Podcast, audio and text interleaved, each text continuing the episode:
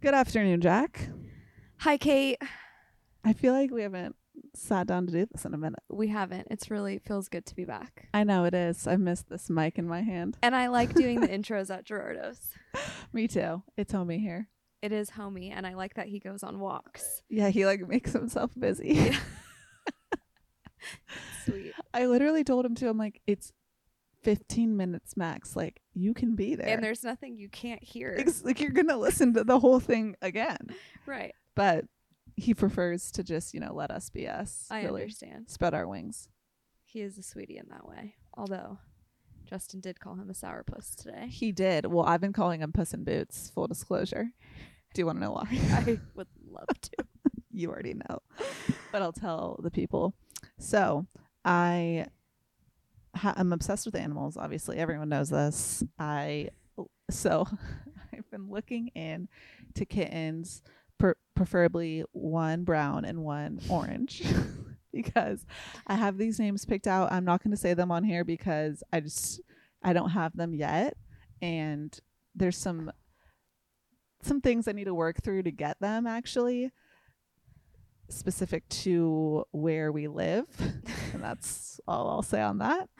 But I went to the animal shelter or the adoption agency today with G and these kittens, guys, are so cute. And they're they're brothers, right? They're boys. They're brothers. They're both yeah, they're both from the same litter and they literally fit in the palm of my hand. He said that they're the youngest they've ever gotten in from a call. Like they get obviously newborns if the mom is pregnant, but right. they've never been called to pick up such young like such a young litter basically. He said they he thinks they were born 4 to 5 weeks ago. Oh my gosh. They're tiny precious babies And, one's orange and one's brown. One's orange and one's brown. And um the reason we've been calling G a sourpuss or a puss in boots is because he doesn't have the same level of enthusiasm as I do. Well, he's like, okay, I think he's going to come around to it because he's a dog guy. But once dog guys have cats and get to experience the same affection and love without the work and noise, I know. It's no, it's gonna be not that I don't love dogs. it's gonna be world opening. And here's my theory. And I've actually been thinking about this. Cat people Are better love- people. will love everyone and anything. Like it's a fish, adorable fish. I love your fish. It's a hamster, cutest hamster I've ever seen. You should have freaking seen me at Petco with the the little dragon guys. I was losing my mind. Right. I wanted him so bad. It's because you are accepting of all and you're a cat person. Dog people, on the other hand, right. only love dogs. Yeah. Literally have no love to give to anything else and they're so close-minded. They are. And honestly, I have two dogs. Like I I love dogs. There's I'm not saying there's something wrong with loving dogs. right. It's when you're a specific dog person. Yeah. Well, and it's not even that you have to prefer cats.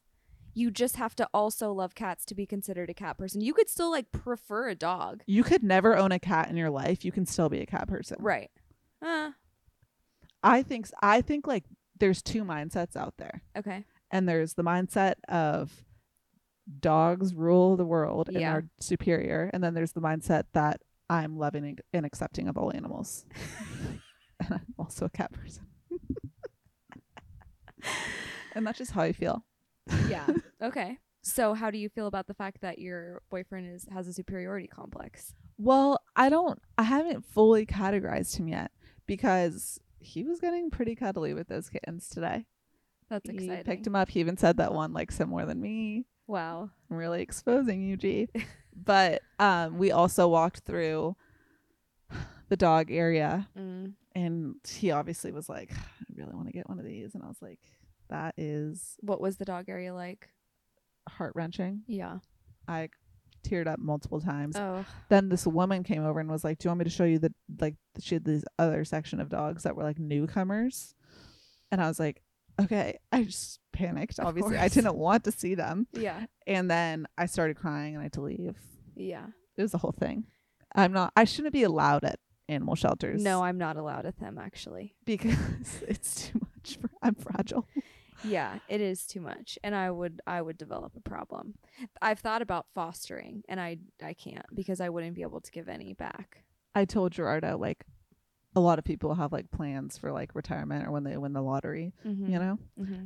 Mine is like I'm going to grow old and just open like free range shelters and like rehabilitation centers Wow. for animals. You should do that right now.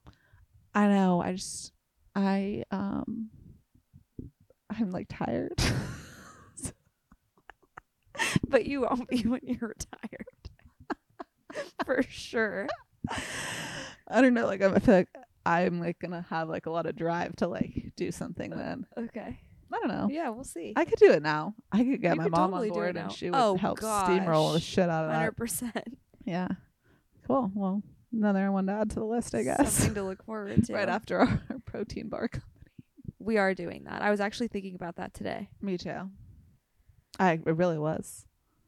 Um. I believe that we can So that's Let's- me. decide that right now. Oh no, we can. Okay.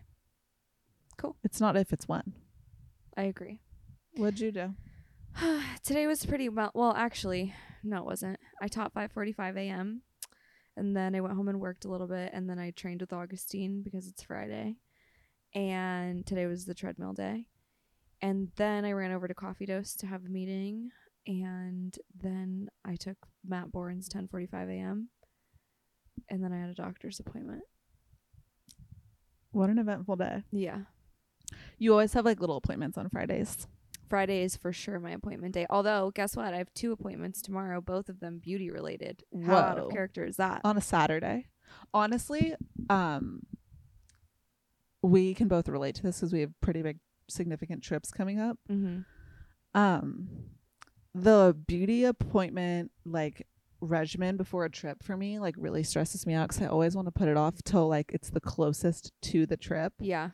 But then it it bites me because then like those valuable day day before Yes. you know hours You're of running around. I'm like going to all these appointments when I Yeah. want to be packing or like scheduling things for the trip. I don't know. I feel like there I haven't found the right balance. what is your pre-trip regimen? A depends where I'm going. B depends how long I'm going to be there for. okay, like just give me like a a general. You're going on a trip. Okay. Um so I'm going to Africa next week. And for that I'm doing a facial and a mani pedi. And then I was going to try to get a blowout before I go cuz like I love having fresh hair on a trip. But as you know, I'm like a curly girl method girly now. So I Mhm. don't think that'll be necessary. Take that guy off the docket and then I'm going to do brows with Alex. Nice. I'm doing brows with Alex tomorrow. So it's really just nails, brows, facial. Yeah. Do you you have to go to a different Place mani for pedi? yeah, me and my mom are going together, which is actually Oh, going to be that's really fun. fun. Um, we're going to 1989 salon. Let you know how it goes. Yeah. Never, never been. Yeah, I would love a review. Also, something we were commiserating on Mm. in unison is like trying to eat healthy and like stay on a good, you know, routine before travel. Right. You're being great about it, I think. I'm trying really hard and not like because I want to look any different for the trip necessarily, but because I just really this trip is so highly anticipated. So for those that don't know, this is like technically mine and Justin's honeymoon because we got married in 2020, so we like did like a little weekend trip in Sedona cuz nothing was open. Um and so like this is our actual honeymoon now. So there's just like so much anticipation and I just want to like feel my absolute best. I know. Like I want to get on that plane with no inflammation, with like no toxic chemicals in my body, with like my body is not fighting because I poisoned myself with alcohol. That's what I was going to say. For me, I get sick when I travel like eight times out of 10. Yeah. It's like an 80% like, okay, I'm going to get there. I'm probably going to have like a fever. Shoot. It's- Okay, wow. No, it's really strange. Like, probably not normal. Yeah, maybe you should talk to somebody about that. Yeah. Well, I have. I talked to the naturopath. I'm, I haven't gotten sick since I, s- like, other than COVID, since I started those supplements. Like, That's the good. colds that I used to catch. Right. Like, I'm not catching them anymore. Yeah. But I get so sick, and it's like, I obviously know I feel better when I eat well Mhm. and I'm exercising. And then we recently found out that the places we're staying in Africa are, there's no gym access, and all of the meals are like pre, um, they're like packed for you essentially. Mm. And it's like all planned out throughout the trip because it's like a guided safari. Right. So there's no like restaurant choice, if Right. that makes sense. Yeah. and which is totally fine and like such a luxury, but I'm not sure. Like, I'm probably gonna be eating a lot of seed oils and I'm probably like indulging a bit more. Maybe more. not. I don't know. I mean, I mean, PB and J's was one oh, of the lunches, oh, okay, got it. but it's gonna be But delightful. I would imagine. I mean, in general, food is not processed anywhere as much as it is in America. So totally. maybe. But I just want to like be able to exercise, and You Like- could do yoga and run. we can't run. We have to be guided on the properties at all times. Okay, We're in the middle of the Sahara. you can do yoga. I mean, I, I didn't probably- imagine you like running ten miles. Just imagine you like running around the little area. the area. no, yeah. Maybe like walks. you could do yoga and body weight exercises. Yeah. No, I can. In my room. Right. We'll see if that happens. It but won't, but probably. yeah, probably won't. Also, we don't have service. So unless it's like memory guided yoga, which I don't have. um, I don't know. Well, Gerardo for sure does. That's so true. I didn't even think about that. I wonder Isn't if it? you guys will work out. He's a yogi. Um, I think when it works easily into the schedule, it will. I like. I could see us working out maybe two, three times a week, twice a week. Me too. Well, you'll you'll also be in like some hotels, so like Yeah. it would be normal for there to be a gym. And we'll be doing a lot of walking. So much walking. Oh, I'm so excited. But I don't think they will have a gym in our Sahara tour either. Are you there for like multiple nights? Three. From Oh. Marrakesh to Fez. Oh yeah, but like there'll be gyms in Marrakesh. Like you're not in. yeah, but we're staying at like a little riad. Like we're not staying at like, you know, Oh. a fancy hotel. I don't think so. Well, you know what? Body weight and yoga. Jac. The same advice you gave me. I'm gonna just throw it right. back And I could run through the Medina. Yeah. Yeah, you should so- run. I guess I could also swim in the Ngorongoro crater. We're also visiting that if we're taking in our natural elements You at our totally could. advantage. I actually Um, don't know if there's gonna be water in it this time of year. Mm, not sure. Gotta fact check that. Yeah. Well, anyway, so both of us are kind of prioritizing all of the things that we really should prioritize in our day to day lives anyway. Like drinking a lot, a lot of water and eating well and exercising a lot and saunaing. I saunaed twice this week and I'm doing it again, maybe not actually until Monday now that I'm thinking about it. You know who else saunaed twice this week? You. Me. Wow. Look at us. I know. And it's especially, and I think the same goes for you. I was especially proud of myself because I hadn't saunaed in such a long time. How long did you stay in? Um, 45. Whoa. I didn't even get close. Mm. I did 25, 30. And 30 was excruciating. Yeah. Uh, yeah. Sorry to hear that. But I haven't sauned in a while. I have a hack, I'm building what? a sauna hack. Tell me. Um, A, put your legs up.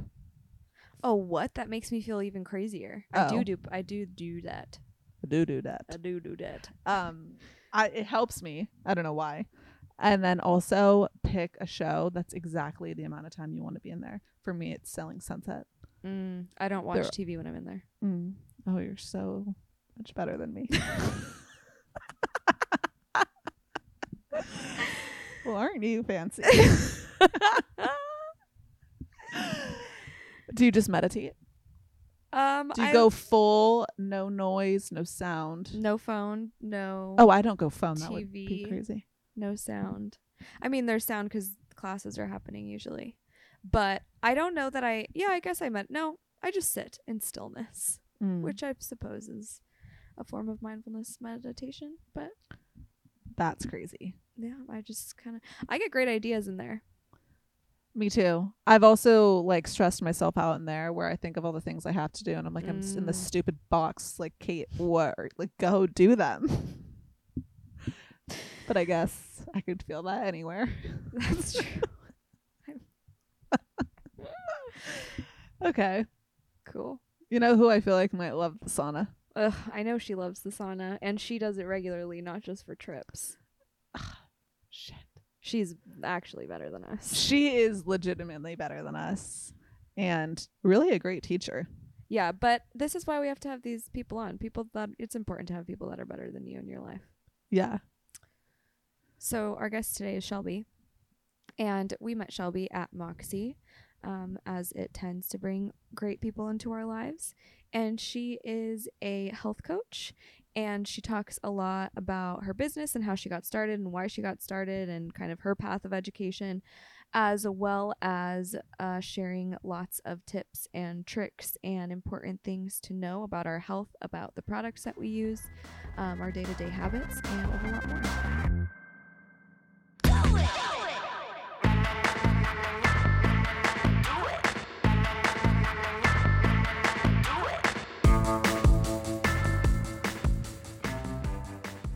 Shelby, welcome to Friends with Health Benefits. Thanks for having me. We're so happy to have you here.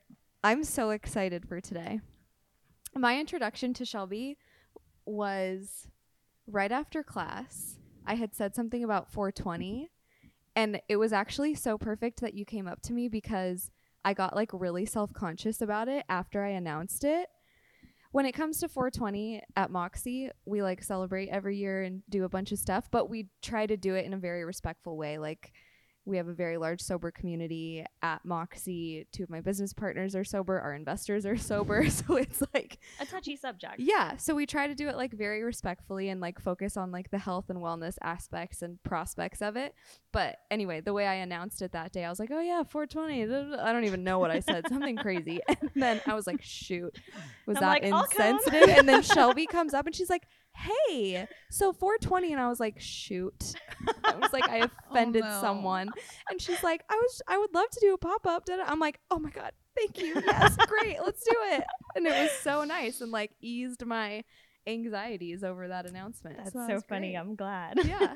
Me and, And- Shelby's encounter was a little bit different. Oh, really? Just a Yeah. little. what happened? Well, her, she and her boyfriend, or yep, boyfriend, moved in across the street from Gerardo, Right. and we always saw each other. But then she saw me one day, didn't exactly put me in the correct placement, and then I saw her walking down the street one morning. I was actually on the way to Moxie, and I saw like a light go off in her eyes, and she was like. Oh my God! Are you the co-host on Friends with Health Benefits?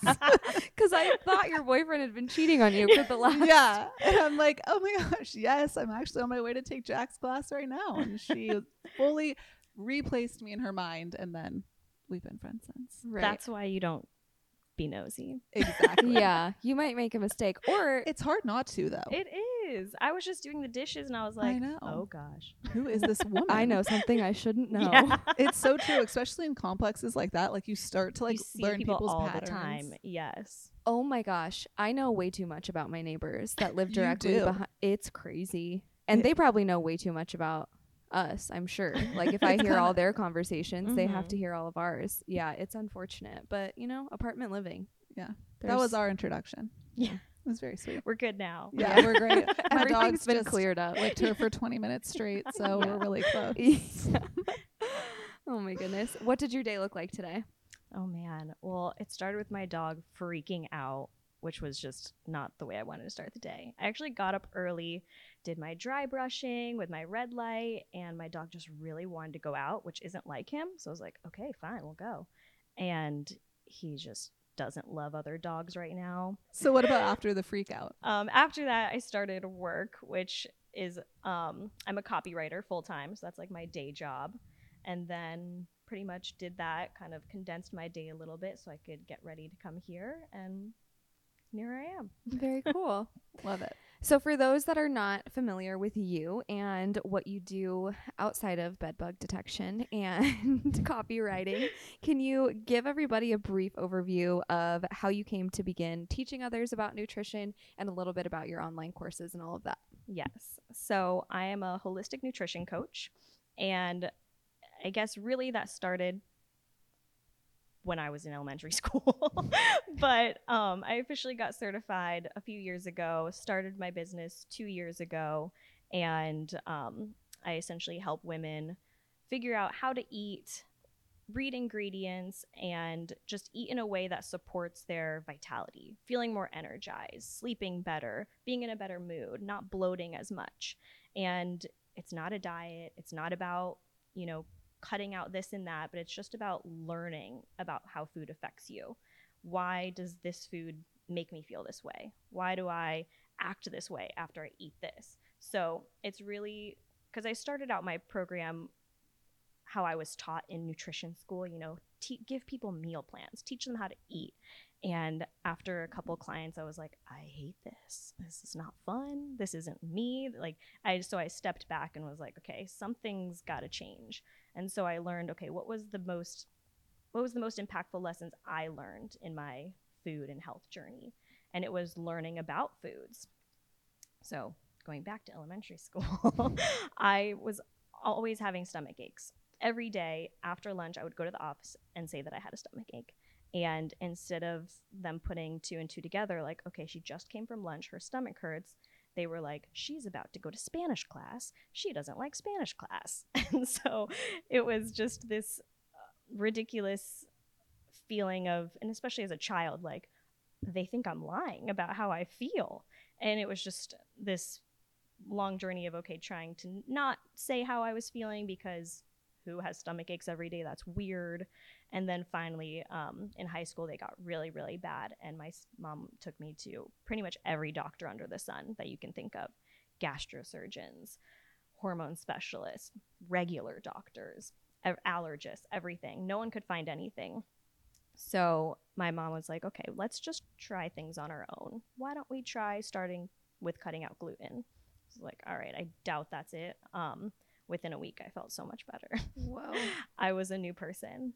It was crazy. Even my mom was like, oh, you weren't like fat or anything. You were just bloated. Like something was wrong with your stomach. I'm like, yeah, no shit.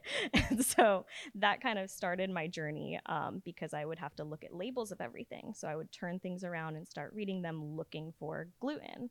And which I often found, but also started wondering what is all this other crap in food? Like you see chemicals and colors and all these things. So I just started to jump down the rabbit hole looking into investigating all of these things and finding that they really weren't that good for you. And even though gluten is still an issue for me, I'm definitely intolerant. I find that I can handle some forms of it. You know, like a nice slow fermented sourdough. It doesn't affect me the same way a Wonder Bread would. Right. Which I don't even know the last time I've had Wonder Bread. I but thought that was discontinued. maybe that bread it was is. crazy. That was stuff was well, it was bleach in and bread sugar. form. Yeah. yeah. bleach and sugar. bleach and sugar in bread form. So, anyway, yeah, I started reading ingredients and diving down that rabbit hole, and then I guess flash forward to now, I that's what I help women do as well. That's awesome. And I think so interesting because back then, like back to high school, gluten wasn't such a hot button topic. So, what was it that your mom knew, or did she have any kind of background in nutrition that she thought gluten might be an issue? No, so I actually had one friend um, that was gluten free. It, I met her in ele- no middle school, and she was like the gluten free girl. Right. Everyone knew, like, oh, her lunchbox is different, Yeah. or like she's always got homemade stuff. And like it That was kind of, you know, even though she was my best friend, I would make fun of her, like, yo, what's with the no gluten in your food? Right. Eat the bread. yeah. but I'm so glad like it was, you know, everything happens for a reason in my eyes and our friendship I really learned so much about gluten-free stuff and how to cook without it and it, it w- looking back it was like oh wow okay if i didn't have that friend i would have been starting from absolute zero not knowing anything.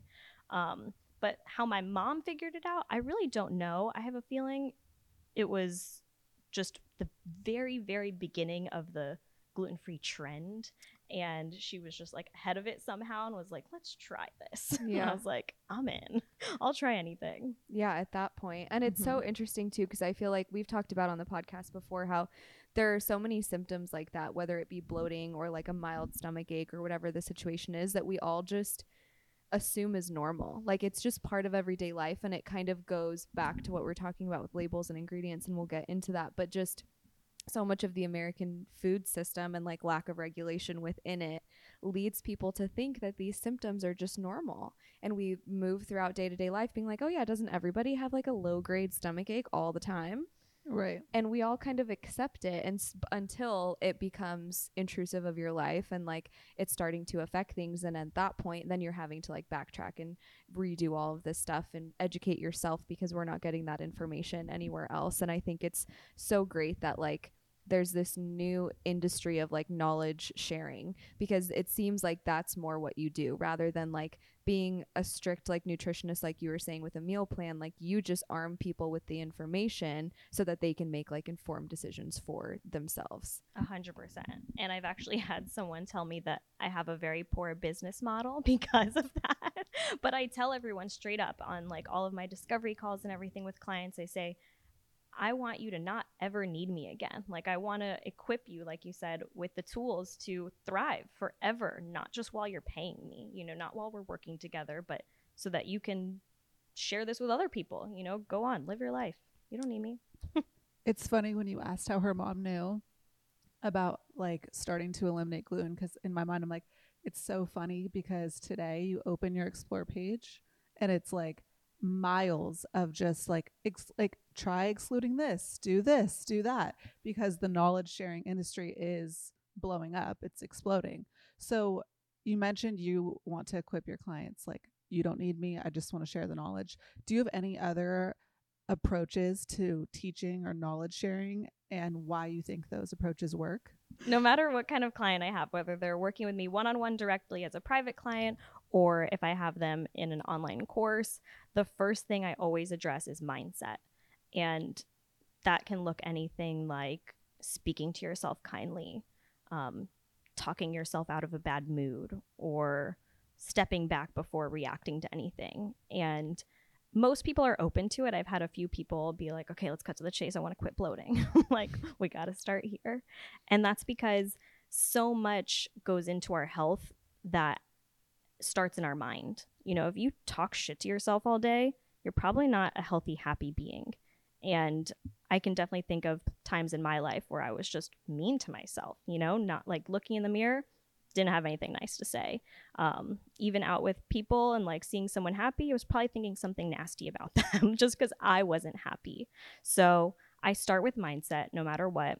And I have clients that sometimes that's all they like come back to me for it like with their feedback. I can change their whole life with food and they're like i say kind things to myself. And i'm just like oh i'm so glad. Like the, if, even if i just do that for people that's huge because you're the only one you have at the end of the day. You know you're the one that says get your ass up we're going to moxie at 545 get your ass up we're going to get some sun. Like it's so much easier like think of bad influences you've had in your life. If you've ever had friends that like weren't the best you know they would talk you into doing bad things. But if you had good friends that were like hey we have to you know go to this birthday party we said that we would go to rather than bail or little things like that you know the good friend is the good influence. So you want to be a good friend to yourself. So that's where i start all my clients with that has seems like nothing to do with food but it has everything to do with it Yeah, and everything to do, I think, with habits in general. Because if you're going at it at like, I have to do this, I need to change this about myself, I need to fix this part of me that's broken, or that I need to rework or improve or whatever, then it that's a completely different perspective and mindset and way of going at it rather than I care about my health. I am someone who prioritizes feeling good. And in order to feel good, I need to do well and do all of these things. And like, that's a complete mindset shift that I think a lot of people, especially when it comes to eating, like we're so, especially as women, when it comes to eating, like we're so hard on ourselves about that and about exercising and wanting the results and all of that rather than looking at it as like, I care about myself. I value myself. I want to feel good. And so I'm going to make these shifts and changes to make that happen. So it sounds like when you start a course, like you open with mindset, you open with perspective and all of that for anybody who feels like they have a ton of knowledge to share on any topic, whether it be nutrition or health or something totally different, could you share some of the tangible steps that you take when you're going to set out to design and create a new course and kind of how you think about it methodically? when designing a course, the first thing you want to do is decide the goal of the course. Figure out what it is you want people to take away from the course and kind of work backwards. So you start with what the outcome is, how do I get there? It's kind of like if you ever had those um, puzzles. Instead of starting from start, you would start from end, thinking you're like hacking it, but you're really just starting from the other end. Anyway, maybe that was just me. Um, so you start with the end goal and you work your way back. So for me, the end goal is empowering women to feel their best through food, movement, and mindset. And what are the things that can get me there? So I just worked backwards, and whatever that is, whether your course is about how to buy your first house, you don't just end up at a house. You know, what are the steps to get you there? Is there finances involved? Is there credit scores and checks and whatever? I'm not a realtor, but you start from the end goal is what has worked for me. That's super useful. And I feel like a lot of times people want to cut corners, but especially when it comes to your health and kind of going back to what we were talking about earlier, there's certain things that need to align before you can just hit your goal, like whether that's weight loss, anti bloat, whatever it is.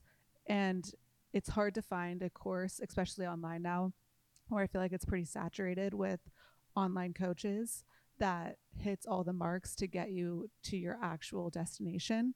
And I feel like yours really implements all components of that. Thank but you. for anyone else that wants to start an online coaching service or platform, do you have any tips or recommendations or resources that you would categorize as must haves or nice to haves?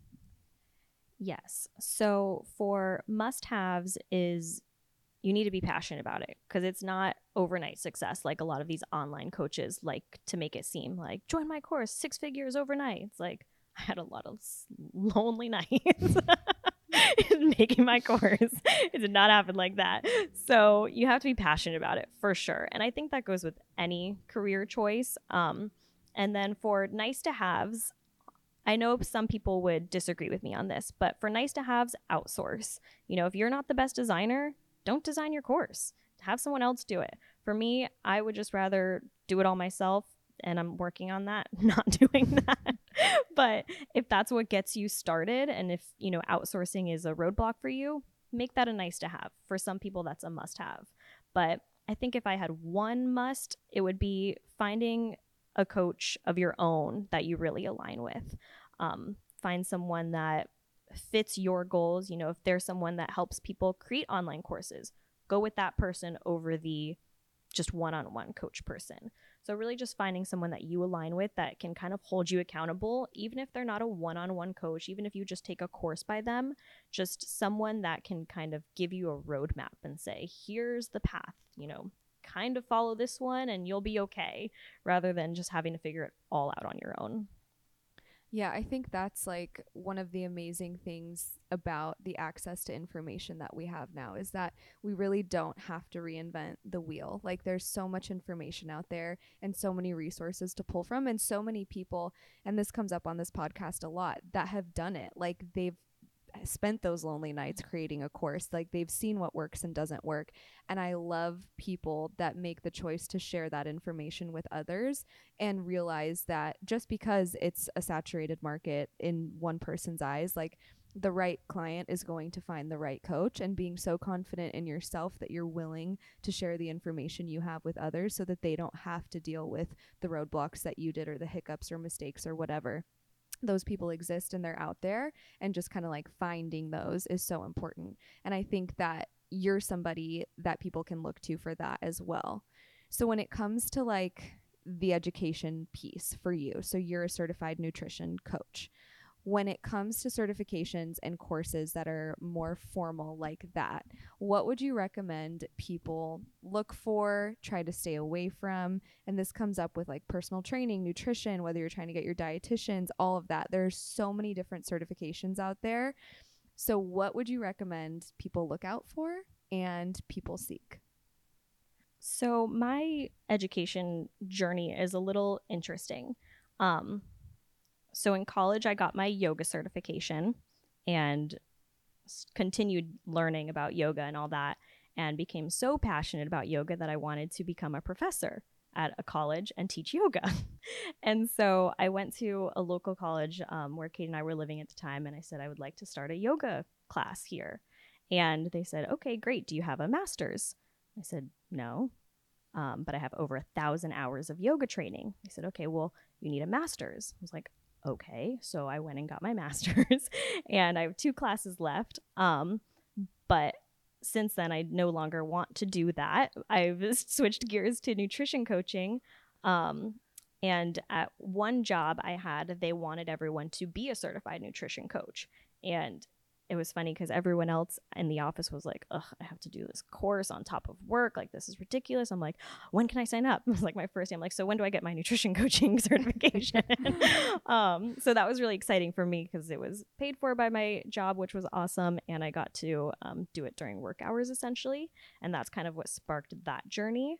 Um, so for me, having my master's was kind of like a, a way to get into universities and colleges teaching yoga. Um, but now it's just kind of like a nice to have. And I, sounds bad, but it makes other people feel good sometimes, um, which I don't discredit. Like, yeah, I would rather a doctor perform a surgery than some guy who got a surgery certificate. You know, like I get the the feelings people have around it. Um, so for me, everything kind of just happened. I didn't specifically seek out certain education. I was really a lone wolf for a long time doing all my own research. So again, I think everything happens for a reason and all the certificates and education I do have now happened so that I could move forward and continue my nutrition coaching. Um, I'm currently also getting my NRT certificate, which is for nutrition response testing. So, for that, seeing clients one on one in person, um, that's something I think having those credentials will definitely help with. Based on your journey, it kind of sounds like you had like a real enthusiasm to learn, which I find so refreshing because that's not always the case, especially once you get into higher education. It's often like, get it done, get it done. Like, how fast can I get out of this? So I love hearing that story that you were like sitting at the front of class, like so eager to learn. But what is it about online learning that you find the most exciting or the most positive potential for your future? So, I'll answer this a few ways as a student and a teacher. So, as a student doing online courses, I think it's nice because you can go back and re watch things, re-hear your professor because I'm someone that I get distracted so easily. So in like college at um I went to University of Miami, sitting in class and hearing the teacher, I would like space out and be like, "Oh crap, what did I just miss?" and so now I can just like rewind or pause or like go back. So for anyone that's that kind of learner, it's really nice in that aspect. Um, as a teacher, I like that I can help so many more people at once. So when I first started nutrition coaching, I was seeing one-on-one people and I could only take so many at a time. But once I switch to online courses, I can help an infinite amount of people. You know, a hundred thousand million people could buy my course in a month if they mm-hmm. wanted to, and I could never take that amount of people one on one. Yeah, I I wish so badly like I could go back and realize what I actually wanted to learn about. And I'm like very grateful and I'm very of the of the lane of like things do happen for a reason and I can draw like very direct lines from my education and experiences and where I moved to how I ended up to where I am even though what I studied I do not use ever. Um but it's so nice like as somebody who did spend all of that time and energy and money in formal school settings to now have the opportunity to learn about things that I'm passionate about in this season of my life without having to do that. Because before this like knowledge sharing industry began, you learned when you were in school. And then that was it. Like then you left school and you worked and maybe you learned a little bit on the job and continued in that way. But when it came to just like your passions outside of work and your career, that was kind of it. Like you got it in school, you got it in your general ed courses, and then you were done. Maybe you read books, like if you, you know, are passionate about something and are committed to that. But now there's just an infinite possibility of what you can learn about in a somewhat structured way and having the opportunity to like grasp all of that knowledge and like decide what you're passionate about right now versus when you're 18 years old deciding what you're going to be passionate about for the next 50 years is so cool to me. And like even just like the master classes and being able to learn from people that are experts in their field versus professors that have been at a college for 20 years and haven't actually worked in their field of expertise in decades is just so cool and I think like has infinite potential for people. Yeah, 100%. Um, neither of my parents went to college. And actually, my senior year of high school, when it was time to apply to college, they said, you know, do you want to go to school or do you want to have us buy this bridal shop and you run it? And mind you, I had no, like, I wasn't a bridal shop girl. like, I never dreamed about my wedding or anything like that. So I was like, fuck no. Like, I'm going to go to college. Like, what? but there's definitely days where I'm like, why didn't I take that opportunity? Like, that Yeah. was such an incredible opportunity.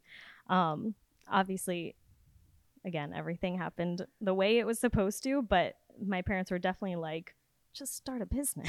right right. that's so cool because i so so many of us and still this is the case and i think it's starting to shift a little bit at least for some people and in some places.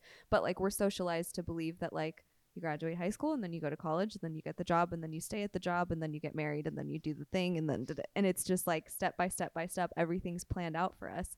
And i so badly wish i had known when I was 18 years old that like I didn't have to make that decision at that point. I could have worked for a few years, figured myself out, figured what I was interested in and anything else.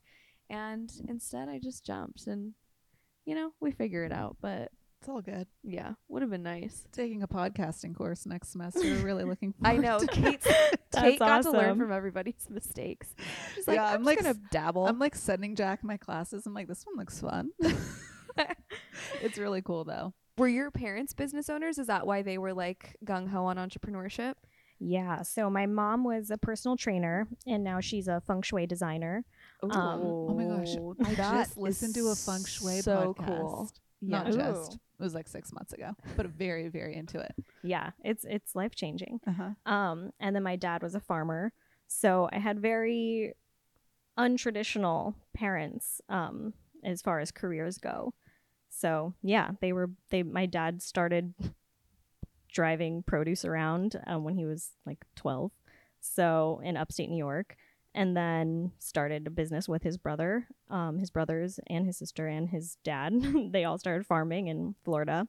Um, so yeah, they were all my both my parents were not the traditional um, education route. Yeah, that's so cool. And now that you're juggling both like a full-time day job and all of your online coursing, online courses and your one-on-one coaching, what do you do as an entrepreneur to manage one, just accountability with yourself and two, time management?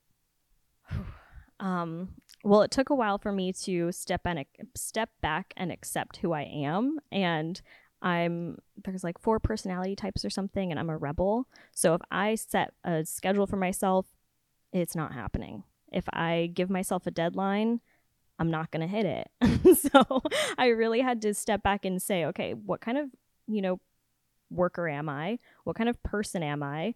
And once I let myself just pre- be creative when I was creative and let myself work when I felt inspired and called to it, my programs and my services got a million times better. So I think the first thing is just knowing who you are and giving yourself that grace. So if you're someone that needs everything color coded and time stamped, be that person. For me, it didn't work. So just not forcing myself to try and fit in a box that I thought I was supposed to be in. Like everyone kind of gave me this idea that entrepreneurs have to do it all themselves and you have to be on top of it and you have to schedule this and that and give yourself time and it just was too much for me. I just had to be like, okay, well, I'm going to go, I'm going to schedule my workouts. That's something I can commit to mm-hmm. and then I'll fit the work in everywhere else. Yeah, that makes sense. Yeah. I'm definitely a color coder. Oh, I'm a rebel for sure. I'm like, yeah, I'm always like telling myself, like, yeah, by 11 tomorrow you'll have all of this done. And then it's like, but I could probably do it by one. Like, it would still be fine if I waited till one. So it sounds like you're definitely outside of the box of the typical worker with the schedule nine to five. But I feel like you're also unlike the typical nutritionist or say 10 years ago, 15 years ago, what the typical typical nutritionist looked like. You're very anti-diet, you're outwardly like anti-label. So, when encouraging your clients to shift to a similar mindset, what nuggets of wisdom or mantras do you employ them with? For mantras, I really make them come up with it on their own.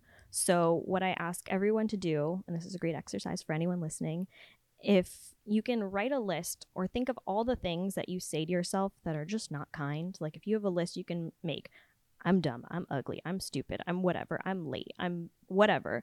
Just on the other side of that piece of paper, write a positive alternative to that. I'm hot.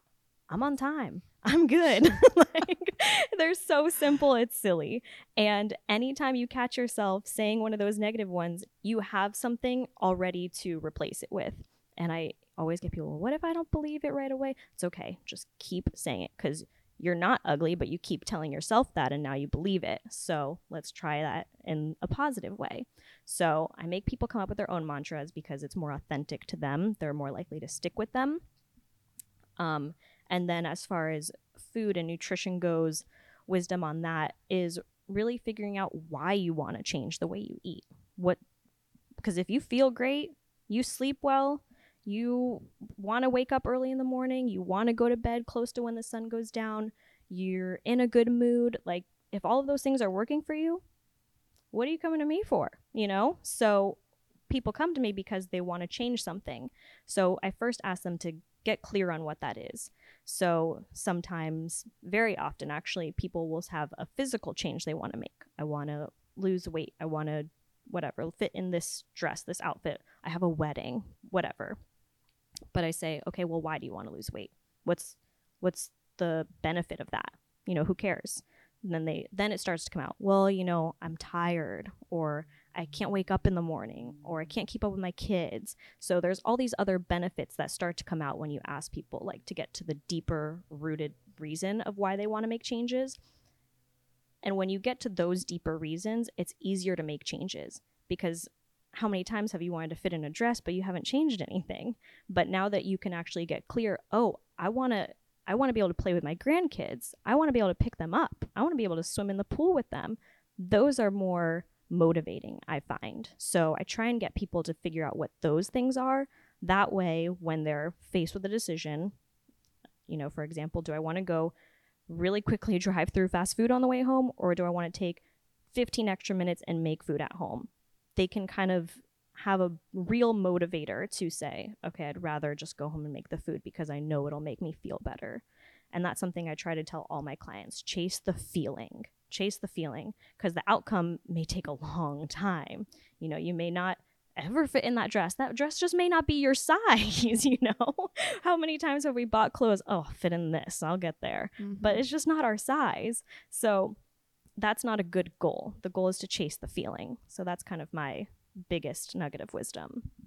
Yeah. And I think that rings so true for me. Like, that is when all of my habits shifted was when and we've talked about this on the podcast before was when I started seeing people in my family age in a very difficult way. Like I saw them experiencing chronic pain, developing chronic disease, and I'm seeing it, you know, I'm continuing to see it now and then realizing that all of those symptoms that we've been talking about, bloat, headache, brain fog, stomach aches, all of those things that I was living with day in and day out was my body screaming at me to say like your habits are not doing well for you. You are damaging your body and then in front of you you're seeing examples of what it's going to be like for you if you don't change. And so obviously just like being a young woman in modern day, I've always like wanted to be thinner. Like I don't think there's ever been a time in my life where I was like this is the exact size that I want to be. I'm perfect right here. like I don't I don't know very many women that have ever felt like that but that wasn't motivating enough for me. Like I would go on diets, I would lose weight, I would exercise, I would, you know, my body would change and then I would fall off.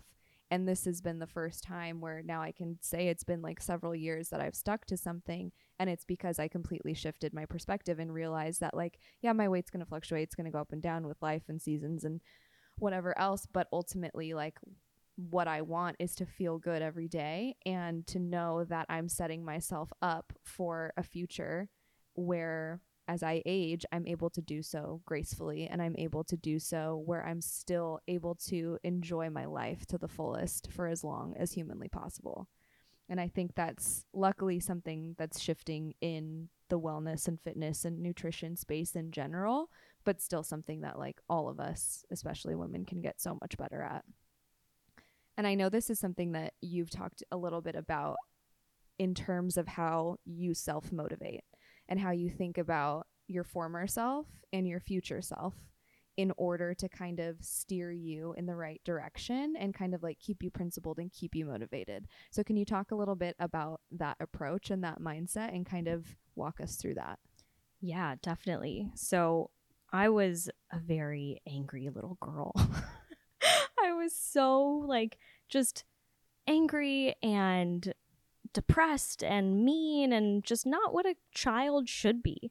So when I look back on her and I'm like, you could have had so much fun. Like, why didn't you laugh more? It's sad. So I want to make sure that not only I can live that joyful life that I feel like I sometimes missed out on a little bit, but also so I can provide that for my future kids. Um, what's kind of crazy is that women have a way bigger impact on the health of their children than men do. We think, you know, it should be kind of equal. I, that's what I thought. And so when I found out that women's health is really the defining factor of our children's health, I was like, oh, I'm not going to be the reason this kid's all fucked up. So like, I got to make some changes. Of course, women And- are responsible. Of Oh, course. yeah. Well, we're the only ones that could do It's it natural. right. so, I yeah, I don't I never want my future kids to feel the way that I did. Like I mean, I was way too young to be feeling some of the things I was feeling, you know, things that you just you're you would be devastated by. So, when I think back to that, I'm like, I can never feel that way again. I not only for myself, but the people around us, you know. I I know times when I wasn't in a great place and my boyfriend would be like, It's so hard to come home and see you sitting on the couch. Which is there's nothing wrong with sitting on the couch, but like that's just not me. I'm always doing something. Either I'm outside or I'm working or I'm cooking or doing a new project. Like sitting on the couch was his signal like something's up. So that that motivates me to like never return to that sad mean girl and just like continue to be this happy, healthy, ever evolving person. I think when you know both sides of the spectrum too, it really helps you to kind of just take your own temperature of like this is not my normal like something's off here. So it's really I mean, you never want someone to go through like a dark time to know the other side of it, but it is actually a helpful tool if you have endured that to kind of like tap into that and be like this isn't me, you know? Yeah. And what's actually almost more sad sometimes is people think that there's no way this could get better. Kind of like what you were saying, you know, bloat I thought was normal or I thought these stomach issues were normal. So did I. So we all kind of accept these very abnormal symptoms as normal because we don't know that there's any other way. I thought, oh, well, I'm just the bloated girl for my whole life. There goes Shelby, the bloated girl. Little Miss Bloated. Exactly. totally. And so once I started changing things and like my habits and my eating and my bloat started to go away, I was like, oh, I'm in control here. And so giving people that reminder like you have total control over the way you feel, the way you look, the way you act every day. You're just making decisions that make that really hard to do. Totally. It's really important, like people like you now sharing that light and wisdom with other girls that may be feeling that way. And I'm sure we all wish that we had that when we were younger too. So gosh, yeah. Okay. Some of the things that I did, man.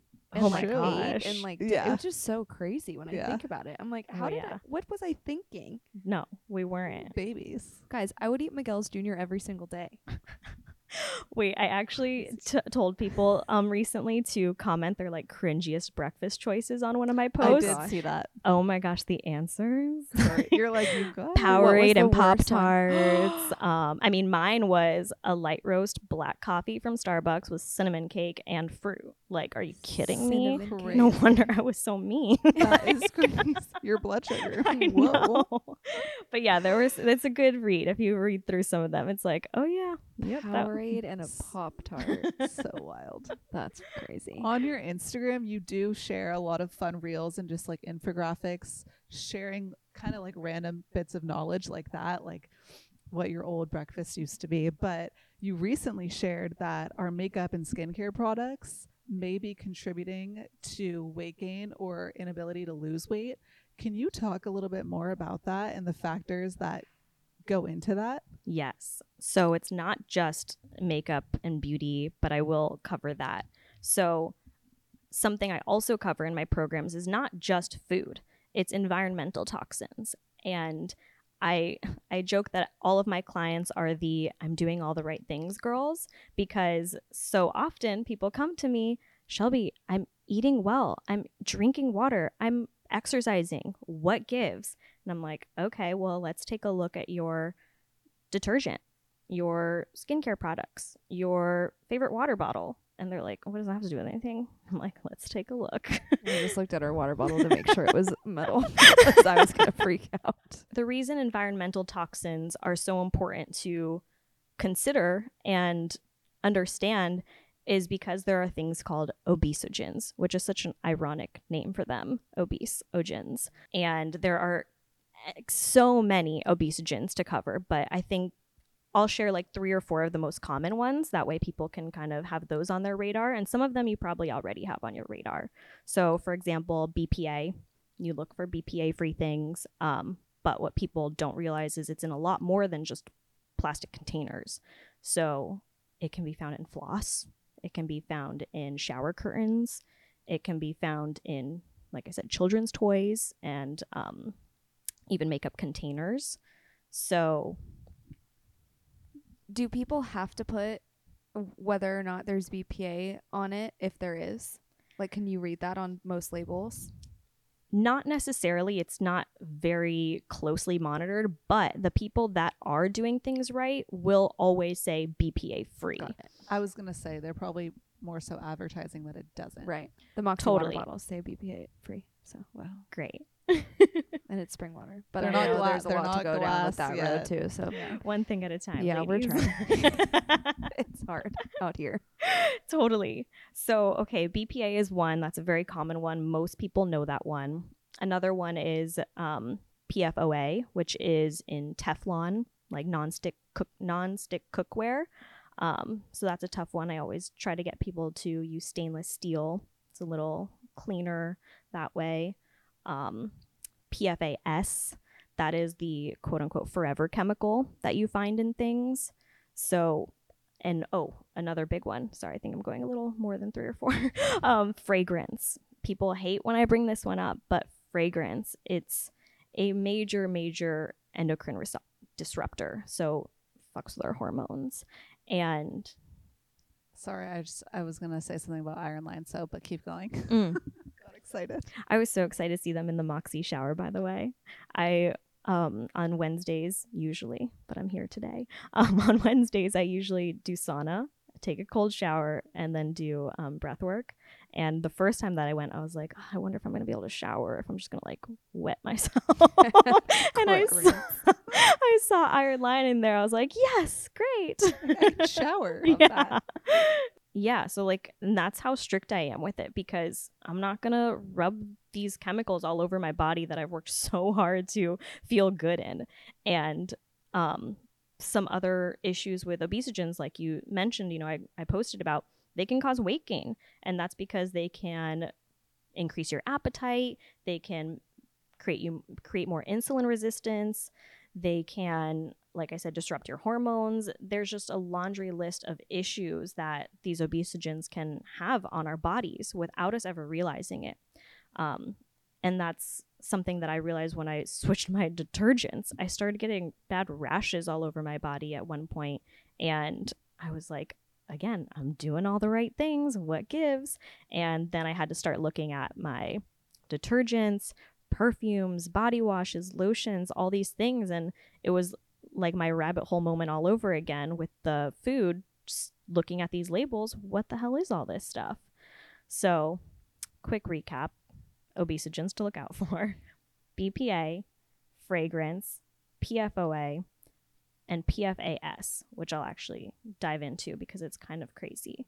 Have you heard of B- PFAS? Is Yeah. that what's in Teflon? No, that's PFOA. Okay. Um, PFAS is, like I said, the forever chemical, and it can be found in most notably recently um, sparkling water. So the we'll do a little trivia. Gosh. um, what do you think is the worst sparkling water? Topo Oh, we know it. Oh, okay, Yeah. perfect. All right, see, nothing I've to be been nervous about. Okay, so the boys at Moxie pound Topo Chicos like five a day, probably sometimes more on some days. And I've been telling them for like two years now, since before the pandemic. I read an article that it contained the highest metal count. They did like a giant survey of all of these different sparkling waters, and I screenshotted it and I sent it. And I'm like, you guys, we should look out for this.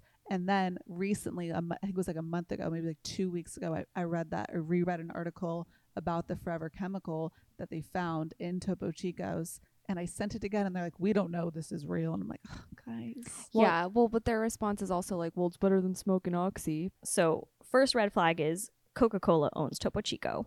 And then, so once this study came out by EWG saying, you know, Topo Chico has the highest PFAS parts per trillion at, they were at like nine point something, let's just say 9.5.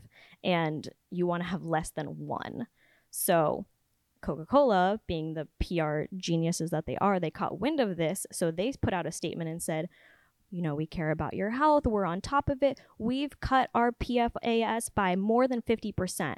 And so to the average consumer, they're saying, wow, that's incredible. But if you look at the number, well, what's half of 9.5? Still, like, It, it's still way above the, you know, recommended amount. So just question everything. If you take one thing away from me, question everything.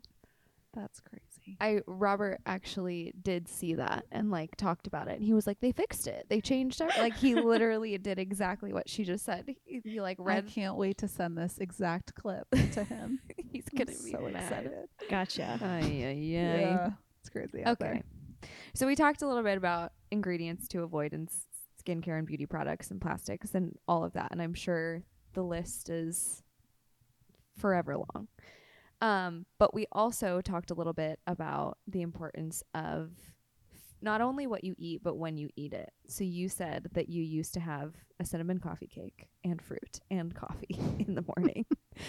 and now you talk a lot about how eating protein rich breakfasts with fats um, is important in the morning. Can you talk a little bit about why that's important, how those two food groups kind of interact with one another, and why it's so important to do that early in your day?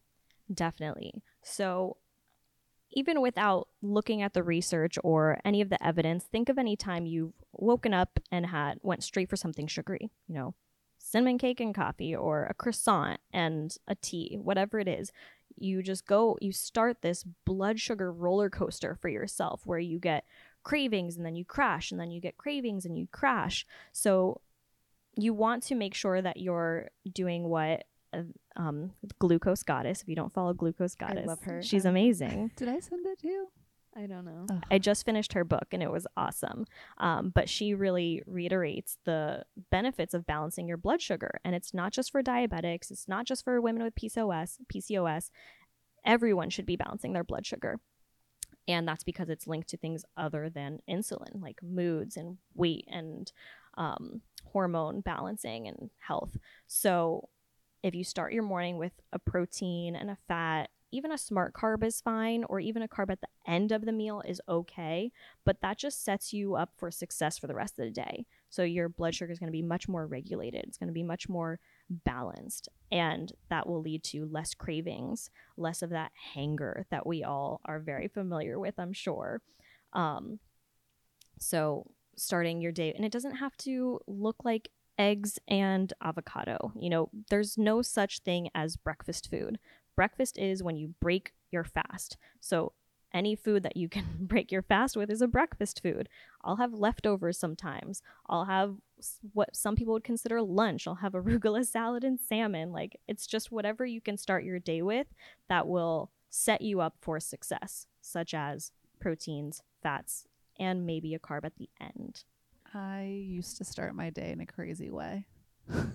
Join the were club. You, were you gonna say something? No, I wasn't. way too recently? Like I'm talking three months ago.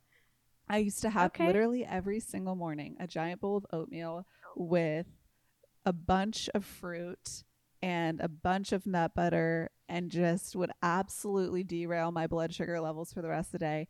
And I can be a testament that you get crazy cravings when you do that. I used to eat insane. Like I would have Cold Stone like every single night. Yo, what's your order though? okay, I actually I really like the peanut butter cup perfection, but you have to sub the fudge for brownie. I don't mm. understand how you still go there. It blows my mind. Okay. oh, today? I don't go there anymore. I literally Don't lie to her face. okay. I used to go. It's my boyfriend's like favorite, used so to go. no shame. way more. I You swear, did. like way more. And you know what you did is you normalized it I for did. Justin. I did. We never ever like He for- s- and then he started postmating it. for Oh. dessert Oh, yeah. only when I'm out of town. It is crazy. For dessert, we would go to. So you make him feel bad like, about it. Full stop. We would go to Pressed, right? and all of a sudden he started being like, "What about Cold Stone?" And I was like, "Are we in seventh grade? Like, where did this? I don't even know where a Cold Stone is. I still couldn't tell you, It but came it's from because of you." It came from me directly from the source. So I'm, and now I start my day with like three eggs, some siete tortillas. It's great, some avocado. But I know firsthand that that does not set you up for success. I No, no, first one to tell it you. doesn't. And you know what? It's I fell in the trap for a while too, so there's n- absolutely nothing to feel guilty of. But oats were very trendy. It's like, look at my beautiful opal. bowl. The oat bowl Mhm. pages. Oh, there used yeah. to be Instagram accounts for opals. I believe there still are. I told you about the oat shop that was around the corner from my old apartment. That place was crazy. Although I did, I would get the savory oats, which had eggs and bacon Right. and stuff. Are oats a smart carb? What's a smart carb? As so, opposed to a stupid one. a few things to respond to all of that. Smart carbs would be things like sweet potatoes, carrots, um, even, you know, soaked rice is fine. Any carbohydrate that's not a pastry, essentially. Like, that's an easy way for people to remember that I don't necessarily try and tell people the specifics of what carbohydrates are at a molecular level. But when you think of carbs, we often think of bread, pasta, and those can be problematic when they're not dressed in proteins and fats predominantly. So, like I said, a smart carb could be sweet potatoes, carrots, um, even sourdough, even though it's not, you know, perfect. If you dress that with eggs or beef or anything that's not going going to contribute to a glucose roller coaster but help balance it like a protein totally fine um, and then on the cold stone note because i think it's important so we laugh because we know cold stone is full of shit it's crappy ingredients but what i try to share with people is once you make a majority of your life about real food and fueling yourself well, you don't feel bad about the cold stone. Like when, because my boyfriend loves cold stone. It, we had ice cream on Saturday. We went to Saffron and Rose, and like definitely has a ton of sugar in it. But we don't feel bad because 90% of the week we eat like kings. like, you know, Right. like you don't have to feel guilty about it. But yeah, when it becomes an everyday thing or you're postmating it, like we ask questions. We ask questions. that is true, don't we? Crazy thing that happened. So, moving on from Cold Stone, you talk about optimizing your detox pathways and that being key to achieving the majority of our health goals. So, can you just break down layman's terms what are our detox pathways and how do we optimize them?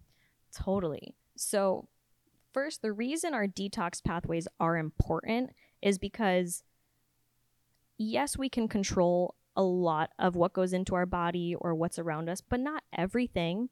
You know, you may go into a store that has fragrance sprayed on everything, even the clothes that you buy, or you go outside and, you know, someone just sprayed chemicals or something. We're not, we don't have control over everything. So, making sure that our detox pathways are open and optimized, which we'll get into next, is key so that they're not living and staying in your body. So, the first one, very simple sweat. When we sweat, we're getting rid of toxins. So, you're probably thinking, well, everybody sweats, but do we? So, think about um, deodorant. A lot of people buy deodorants that make them stop sweating. And so, our armpits have our lymph nodes right around there, and that's how we sweat. So if you're blocking those and you're saying, "Hey, don't don't come out here, stay in there," then you're just letting all those toxins build up. So sweat is super important, but letting yourself sweat. So and I'm not saying everybody quit deodorant, like go for it, even though like great, I would love that. Um, you have to make sure that you're ready for that. You know, when you've been wearing deodorant or antiperspirant your whole life and then decide to cut cold turkey, you're gonna smell. And that's why so many people give up on the natural deodorants because they're like, but I stink. I'm like, yeah, because your body's begging to get rid of the junk in you. It's so hard. That's where I'm at right now. Mm. I and I don't even know it's that I smell bad. It's just that I smell different now. A good way to gauge that is to ask your partner. So ask oh, them. he won't tell me. No, that's the problem. He tells me I wake up in the morning and my breath doesn't smell. I'm like, That's- you're a liar. That's okay, great. That's my problem. He's like, did well? He, he asked me. I ran out of my natural deodorant, so I had to use my. I had to backup one of the really bad ones, probably like Secret or something. I don't know. And he was like, "Did you start using deodorant again?" And I'm like, "Oh my god, so you knew?"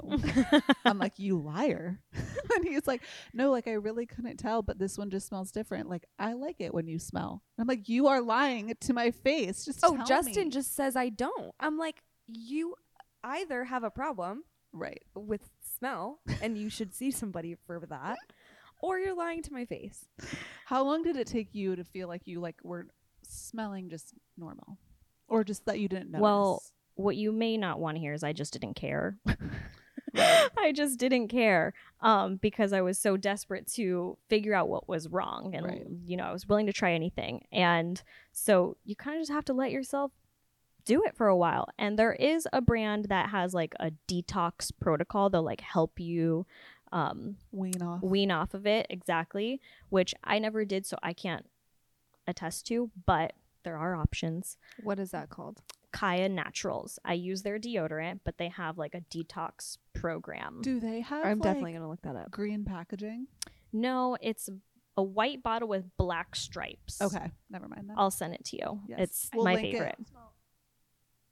We'll I it. went on a hike today and it was really hot, and I feel like I don't You smell went on a that hike bad. today? Oh my god, my day's been crazy. I didn't even get to talk to you about it. no idea who you are. Perfect. I feel like I smell all right. But I've- all have a natural scent.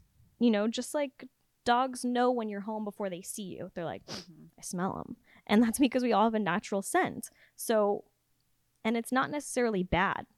We're just so used to everything smelling like pumpkin spice and vanilla bean, you know? like, Right. we're just so used to the fragrances that we forget what just natural bodies yeah. smell like. I'm assuming you don't wear perfume. I don't. Yeah, that was a. It was hard. To, I wanted to for a long time. I really, that's something I resisted. I was like, I want to wear perfume. And then I just, I'm a real low maintenance You girl. so- prioritized everything else over perfume. So I was like, whatever. So okay, sweat is one way Okay. to Oh, yeah, detox. no, it, that's all important. over here. Very important. Um, so sweat is an important way to detox, and obviously you can do that through movement, exercise. You sweat. Um, on days that are either like a rest day or whatnot, that's when I'll really try and do sauna. It's like, okay, I'm not gonna exercise, so I should sweat another way. I'll go to the sauna. Um, and the way that you optimize these detox pathways is a by not blocking them with things like antiperspirant, um, nurturing your lymphatic system. So things like dry brushing, sauna is also great for lymphatic massage. Um, that's really where all the waste in our body travels. So Have you read about or heard about any of the like anti bra for lymphatic? Oh yeah. okay. I haven't worn a bra in decades. Okay, Not that I need to. I'm going to talk about this on our solo episode coming up, but I was crazy. I went on vacation with Jacqueline recently, and she came out, and actually, this is perfect. This exact top, very tight. She slept in it. And Oh. I was shocked because that is when your body, de- like your lymphatic, you're laying down, you need the circulation. I didn't know. I know. I thought it was common knowledge. So I told her, I'm like, your mom didn't tell you that? Oh, So so my mom, Okay, yeah, we don't. Yeah, we get it. anything that's tight or restricting, you want to just let your body breathe. But it's mostly the wire bras because they're just like a wire right up against your body, a metal digging into you. Right. So, yes, very much against that. And, and I understand women that are a little more busty than I often say, but my boobs. right. Yeah. And um, there's absolutely bras that don't have wire that will offer support. And yes, maybe they are a little tighter throughout the day, but do you have to wear them all day? You know? right. Pick and choose your times. Yeah. There's a Skims bra that I'm gonna link. It's really, really good. You No, know, no wire. I tried to get a Skims bodysuit recently, and it looked like it was for an American Girl doll. I oh couldn't my get gosh, it on. I have the what are they called? Oh, like the, the- shapewear oh underwear yeah, guys. the core control. I- I have to throw them out. Like I've tried to wear them enough times. It's absurd. Like it it does the opposite of what I want it to do because they're so tiny. Right. Like it looks like they're made for a 3-year-old. Yeah, that's how my bodysuit was. I returned it. I was so mad. Did you get the one that's like, it's like supposed to be sculpting, or did you get just a normal? I don't know. I clicked on an influencer's linked. It looked good on her, so I thought it would look good on me. You'll have to. Of course. I'm gonna send you actually some things that I think you would like from Skims because I Okay, think it's try all me. about what you try from them. Kate's a big Skims girl. I really Mm. am. well, I love the fluffy pants. Love. What are they called? the cozy collection. Yeah, the yeah. cozy. I have those. you hand me down those to me. I did. I didn't like those ones specifically. I love those. I wear them all the time. See, I like comfy clothes. Totally, Anything yeah. tight is like I'm not going to be in it long. I'm ready to go home. totally. I I had no idea. I'm comfortable in my aligned top. I don't know. So I wore it to bed. That's, Whoa. I guess great. Now I sleep topless because you stressed me out. Perfect. Completely? That's much better. I love that. That's how you should sleep. Good for Bottoms only, like- Wait, is Winnie the Pooh bottoms only or top only? Top only. Oh only. shoot. I'm a bottoms only girl. That's funny. One thing that people are realizing is that our habits, including nutrition, fitness, etc., they all impact our mental health. So, can you share more about how what you can eat can also impact your mental health and how to eat if you have specific mental health ailments like depression or anxiety? Definitely. I will say I'm not a doctor. Of course. Consult your physician with any major changes. Um, but yes, a hundred percent. So any most ailments in the body stem from inflammation, if not all. So you want to avoid inflammatory foods, which unfortunately, if you go to the grocery store, is pretty much everything. So what I try to explain to people, and like I said earlier, is just to educate people on what these foods do to you, how they make you feel, and assess if they're worth it. So, sticking to real food is always a good route meat, animal protein, vegetables, fruit, raw dairy, um, water, you know, like th- just the real food is where it's at. So, especially if you have anxiety or depression, and I absolutely did growing up. Um, I don't think I would have known that's the word for what I was feeling or why I was acting certain ways, but looking back, that's totally what was going on. Um, and I didn't grow up in a necessarily healthy household. Yes, exercise and movement was a part of my upbringing and it was emphasized, but I ate terribly. I my family ate out at restaurants for practically every meal. So I was just saturated with um, canola oil, seed oils, just things that weren't good for me. So it's kind of all light bulb moment for me when I tied that all together with how I was feeling and how I was eating. So if someone is finding themselves eating a lot of processed foods, then you have to kind of look at your moods and your behaviors and say, okay, are these aligning with what I want to be, who I want to be, how I want to act, the kind of friend I want to be, the kind of partner I want to be, and see if there's room for change. Um, and when I say processed foods, because of course everything on some level is processed. You know, even beef, we it doesn't just sh- show up on our plates as ground beef; it was processed to get that way. But processed foods, in the sense that it's filled with seed oils, it's filled with artificial ingredients, it's filled with preservatives, and something that's really devastating for children is colors and dyes. These are so, so not only inflammatory, but they have a direct relation to ADD, tumors, cancer, all these colors are just so unnatural and they directly affect children. And we think, okay, well, when they have candy, it's because the sugar and they're just hyper. It's like, no, these dyes are actually hijacking their brain and telling them to just go haywire. So, definitely cutting out those things would be helpful for mental health. But it goes back to mindset, you know, because I'll have an occasional ice cream and not spiral. It's because I know to, how to get back on the bandwagon. I know how to speak to myself, and that doesn't happen overnight. So I think, in addition to cleaning up your diet and switching up your foods, is also just accepting that it's not going to happen in one meal. Yeah, I think the dye thing is crazy because it's illegal in most countries. Right. And it is in so many things in America. Those crazy YouTube videos where they'll take like a pack of Cheez Its or whatever and they'll flip the labels and ours have double the amount of the ingredients as the one in the UK. It's astounding. Like a full extra paragraph of ingredients. Can you speak to that at all like about just like the American food system and ingredients and what's not regulated here that is elsewhere? Like any hot button ones that just blow your mind? Oh, I mean, all of them. She's like, how long do you yeah. As for speaking as to why, I don't know necessarily why. I know that we are a much more money focused society and healthy people just aren't profitable. So, how can we keep people sick?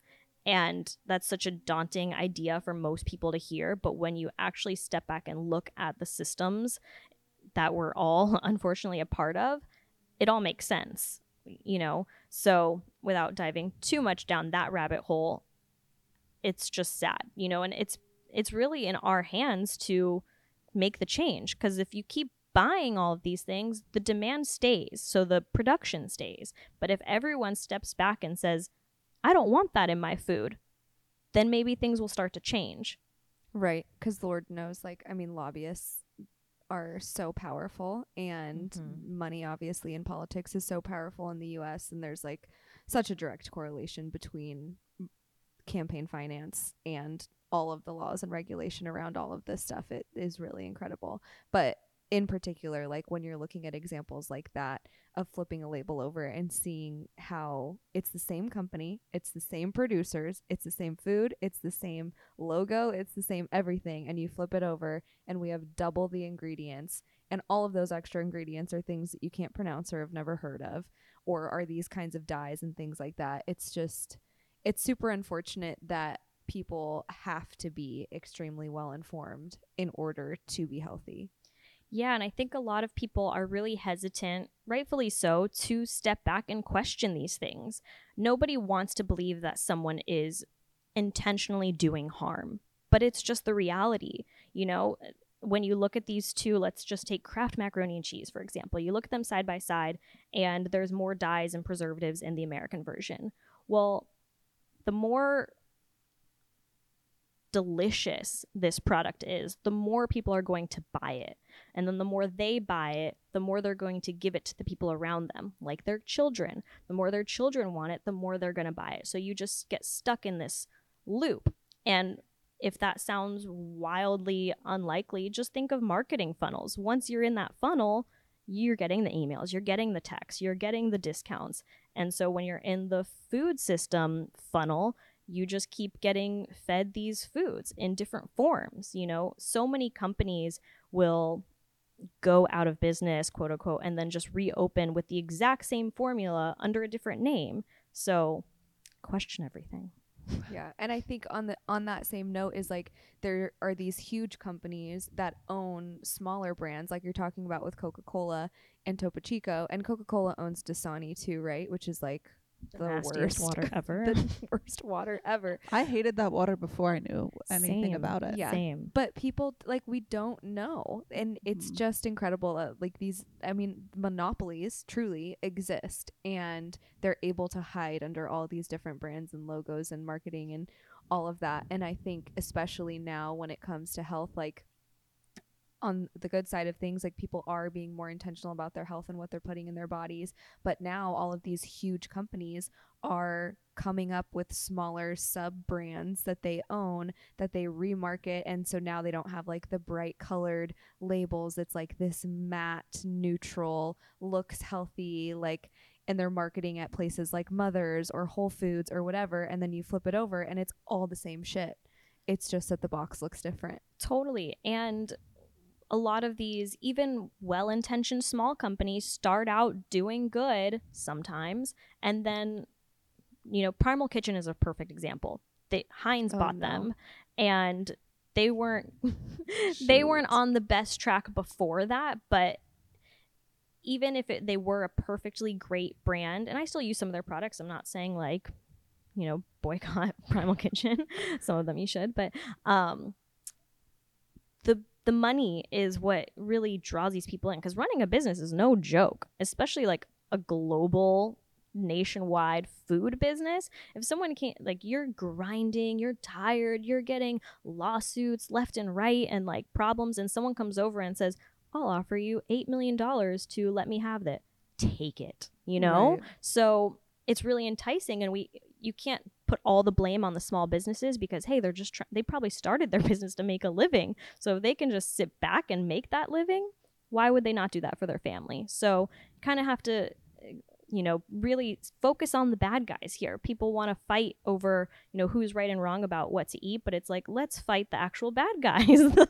the co- corporations that keep poisoning us not someone that says it's not that bad for you or show me the studies like those aren't the people to be fighting with ignore them focus on the corporations that continue to produce poisonous foods yeah i think there's that side of things can be difficult Yes, and it's so weird when people want to get defensive like with other health practitioners. And I'm not saying all health practitioners are perfect. Absolutely not. But it's just funny when people like that come and try and get at you. It's like, all right, dude. I actually had someone on TikTok come make because I was I posted like, "Oh, I made clean Reese's cups." And whatever, that's just what I called it. And they were like, "Oh, did you wash it with soap?" like, oh, God. dude, you have nothing better to do. Right. God. People are Anyways. crazy. Remember the guy that commented and was like, "I'd rather die than take a group fitness class." Yeah. or something. I was like, we posted okay. a group fitness reel, and he was, yeah, it's like I died before I did one of those classes. Yeah, it's like okay, it's like great. we we're not forcing you to do Don't it. Do your workouts alone. Stop. yes. So these large food corporations are huge contributors to the bloating that has truly plagued our nation. Seriously, it's like I know so many people that that's something they complain about Bloat? regularly. Yeah, bloat. Can you dive a little deeper into the external factors that may cause our bloat? Yeah, there there are so many and I'll speak to one that was really true for me and probably a lot of people is stress. And we just think, you know, stress is bad for you, but we don't know why or we don't really look into why. But our I think you guys have talked about the gut brain connection before and it's just all in line with that. You know, when you're stressed, your body is stressed. We're not separate. We're all in this together. So when we feel stress, every part of our being feels it. Our our stomach is not able to digest as well. Our detox pathways have trouble detoxing. And bloat is just a side effect of both of those things. So when we don't control our stress, when we don't take time to ground ourselves, bloat is just a natural side effect. And often people will try to just target bloat. They're like, okay, but how do I get rid of the bloat? It's like, well, what's causing the bloat? That's what we have to focus on. So it's things like certain foods, it's things like stress, these environmental toxins like obesogens we were talking about. So it's, you really can't just target bloat. I know it's so hard. Though. It's a really unfortunate thing. yeah that you can't just target bloat. it, and it's actually interesting because like if you would have asked me a few years ago like what would be the most difficult thing to like change in my daily habits i would have said food just because like food is such a comfort for me and something that i like spent my entire life not thinking about and not prioritizing and now that i have a handle on that I'm like, oh no, it's the stress. Like, I can control my food intake. Yeah, and I think that's just the natural health journey. And that's why I always try to remind people it's not going to happen overnight. First, you're going to find out stuff about your food. Then, you're going to find stuff about your environment. Then, you're going to find stuff about your beauty products. Then, you're going to find stuff about your mood and your behaviors and your stressors. So, it's you have to look at the big picture. It's just like you can't fix a rash. You have to fix what caused the rash. You can't fix bloat. You have to figure out what's causing the bloat. Um, yeah.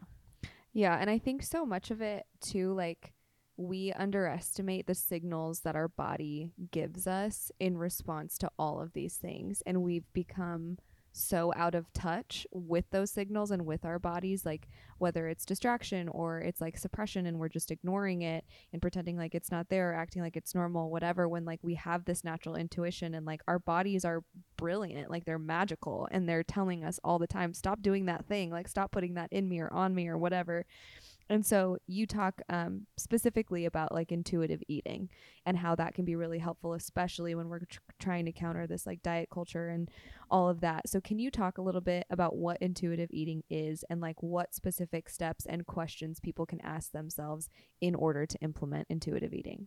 Yes. So intuitive eating is really just eating how you intuitively know you need to fuel your body.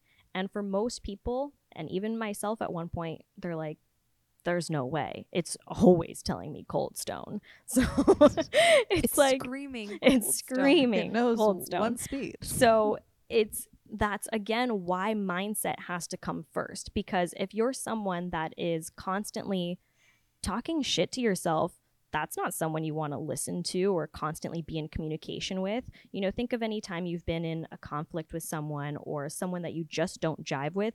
You don't want to be near them. You don't want to talk to them. You don't want to get in a conversation with them and you're just trying to get away. So if you're that person for yourself, how are you going to talk? How are you going to communicate? So if your body is begging for protein, but you are constantly shutting down your body, not wanting to listen to it because it's always saying such negative things, you're not going to hear those cries for help. Um, a perfect example is myself. I was always thinking about food. It was on my mind 24 7 because I was obsessed, because I just was craving all the time. I was on a blood sugar roller coaster. I was having pastries for breakfast. I was not talking nicely to myself. And I studied abroad in New Zealand. I was absolutely alone. I didn't go with any friends. I was out there in the mountains with the sheep for six months and really just grounded myself. And I was a vegetarian practically my whole life. And when I went abroad, I was like, I think I want meat. Like, I'm really craving meat. My body was just begging for protein. I hadn't eaten meat in almost 20 years at that point. And I just listened and I went home, came back, and had a rack of ribs, and I've never turned back. Whoa, that's awesome. It was just my body needed meat, and it, for so long I was ignoring that because I was just, you know, telling myself that that's not what I do, that's not how I eat, I don't, whatever, all these stories. And when I really just let myself listen, I wanted protein, and I did. I really needed it. So you just have to build a relationship with yourself before you can trust it. And that's with anything. You know, you want to build a relationship with a friend before you get into business with them. You want to build a relationship with anyone before you go all in, including yourself. 100%. Um, and there was a two part to that question. Yeah, and then just like any questions or strategies that you give people in order to start having that conversation with themselves. Yes. So, on top of the mindset, I then ask people to not necessarily a food log, but after they eat, write down how they feel. You know, am I tired? Am I do I want something sweet? Do I have energy? Do I want to go for a walk? Just what are the feelings that come from those foods? Because again, I want people to chase feelings, not outcomes and not diets. So if someone notices, oh, you know, I feel really good when I start my day with eggs, um, versus Powerade. It's like, and you can't fault them for that. Like, a lot of the times, even they are like, well, no, duh. But when you can visually or tangibly see that's how you felt versus not feeling good, you want to do more of that, that good thing. So, we always like to end our podcast talking about friendship a little bit.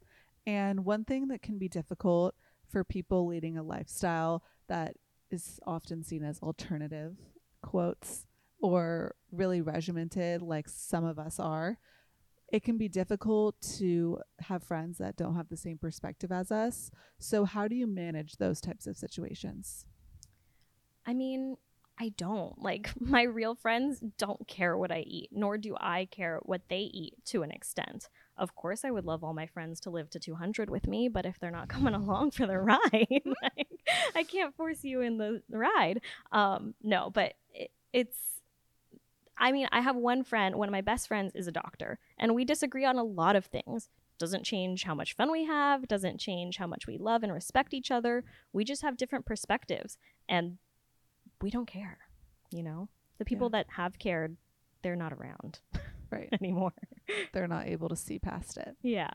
That's cool. Yeah, that makes sense. In general, when it comes to like friends and family, how have the different relationships that you have in your life and different friendships that you have either helped or hindered your health journey and general wellness? Yeah. So I definitely growing up I kind of bounced around friend groups. I always had different friends or different friend groups. Um I didn't have like one core group. I was always bouncing around. And I think as I grew up, I started to kind of shed the groups and people that were fueling some of my bad decisions, whether it be food decisions, party decisions, um, self talk decisions. And the more that you evolve, if they're not growing with you, sometimes it's just time to let them go. And it doesn't have to be a sit down conversation, it doesn't have to be sad. It's just like we just aren't going to the same place anymore. So it kind of happens naturally. And then on the other hand, people that are in line and are on board, it makes it really exciting. You know, it's so much more fun to have a friend that wants to do things you want to do. And luckily, my boyfriend is my best friend and he's totally on board with everything. Like, now he's like, is there seed oils in this? Or no, I don't want to go to Cold Stone. I want to go to Pressed. Or like, it's fun to have someone that aligns with you. You know, I I was always the early bird of my friend groups. I wake up at the crack of dawn, and so when I had friends that would sleep until noon, I'm like, I had a whole life without you. like, I'm I've got a day under my belt. Now you want to hang out? So it's it's just nice when people do align with your values and your lifestyle, but it's not a deal breaker. It's just a nice to have. Sure. Yeah, I think the friend shedding thing is something that we don't talk about enough because friend like there's so much information out there and like there's so many examples in TV and movies and books and everything else of like romantic breakups. And we don't put a ton of emphasis on friendship breakups. And they're so real and, like so hard and so, so hard. significant especially like i think there's this idea and like people idealize having lifelong friends like since childhood and forever and i think that's great and i do have close friends like that that i've known and been close to since i was five six years old but i've also lost friends over the years that i thought were going to be forever too Yeah, those are the ones that hurt.